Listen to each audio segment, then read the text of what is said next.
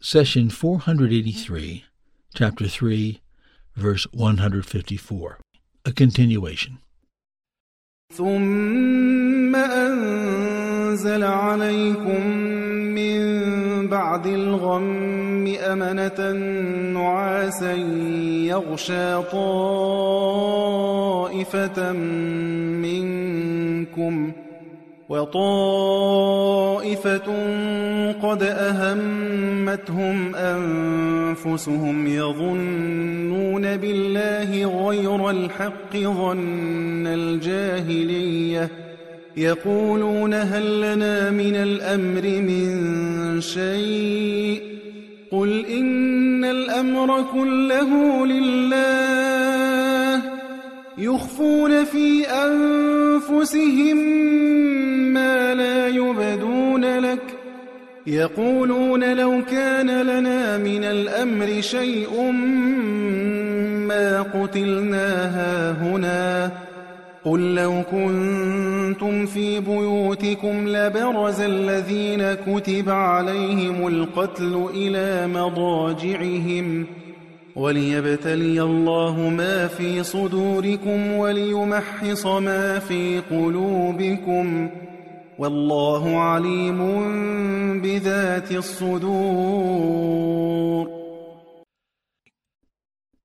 After sorrow he descended calm upon you, a sleep that overtook some of you. Another group, caring only for themselves, entertained false thoughts about God, thoughts more appropriate to pagan ignorance, and said, Do we get a say in any of this? Tell them everything to do with this affair is in God's hands. They conceal in their hearts things they would not reveal to you. They say, If we had had our say in this, none of us would have been killed here. Tell them, even if you had resolved to stay home, those who were destined to be killed would still have gone out to meet their deaths. God did this in order to test everything within your chests and in order to prove what is in your hearts. God knows your innermost thoughts very well. Chapter 3, verse 154. The word group, translated from the Arabic taifa, refers to a collective of people united by an idea. It is this shared idea that brings them together. In fact, the Arabic verb tafa means to revolve or go around. We call the circumambulation of the Kaaba tawaf. Similarly, all the shared activities of a group revolve around an idea. The word taifa reminds me of another fascinating verse from the Quran. In the English language, nouns and verbs are either singular or plural, but in Arabic, nouns and verbs can be singular, plural, or dual when the subject is a pair. God says, If two groups of believers come to fight, promote peace between the two of them. Then, if one of them turns aggressive against the other, fight against the aggressor till it returns to God's authority. If it does so, make peace among them, equitably and impartial. Verily, God loves those who are just. Chapter 49, verse 9. The Quran is God's Word. Those who read it superficially may easily miss the eloquence of this verse and the preciseness of each word.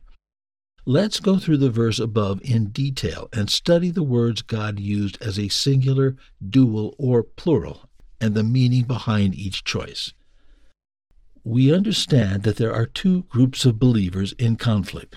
God says, if two groups of believers come to fight, grammatically it would make sense to use the dual form of the verb to fight. However, God chose to use the plural, which seems in disagreement with two groups. Why? Because when the fighting starts between two groups, each group does not carry a single weapon and strike with it. Instead, every group member carries a weapon and enters the fight. Thus, the plural form of the verb is more precise here. Yet, in the same sentence, God switches back to the dual and says, promote peace between the two of them. We again ask why. Because a warring party is like an organization represented by one person, the leader.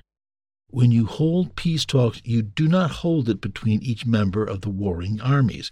Instead, You hold talks between the two leaders, and they decide whether to stop the fight or not. This brings us back to the verse understudy.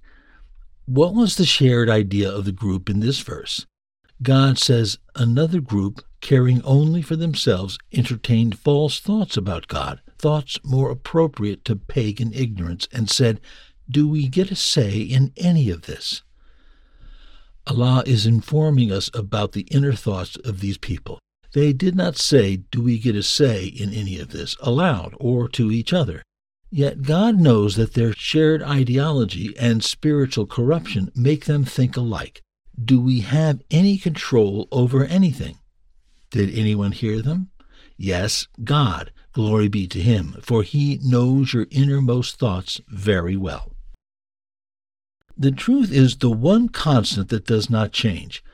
God is the truth. He created the heavens, earth, and the entire universe with the truth.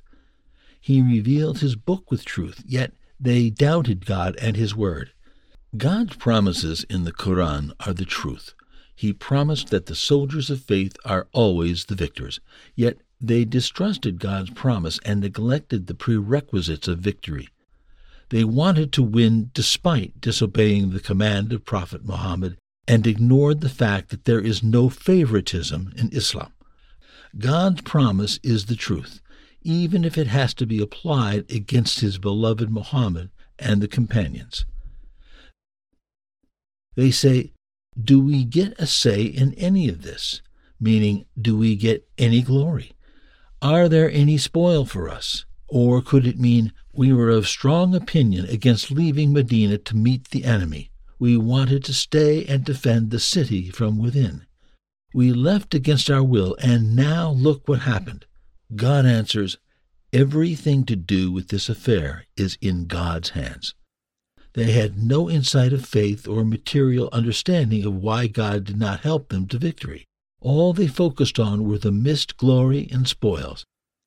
Had they done some introspection, they would have realized that victory eluded them because of their own actions. Moreover, they failed to understand that while they were not victorious, Islam was. How, you may ask? We answer that had the Muslims won despite violating the command of their messenger, faith would have lost all meaning. Therefore, we must always differentiate between Islamic principles and those who claim to be Muslim. Not everyone who says, I am a Muslim, represents Islam. This is evident from the rules within Islam. Let me explain. Allah established the religion of Islam to regulate the interactions of life among people. He ordained and forbade specific actions and legislated penalties for the Muslims who stray. This means that it is possible for a Muslim to disobey and go against God's teachings. Islam has specific rules to punish the adulterer and adulteress, and rules to deal with thieves, and so on. Islam does not permit theft, but it recognizes that a person can be Muslim yet commit acts punishable by Islam. Thus, if you want to study Islam properly, you should study God's teachings and not look at the actions of the Muslims.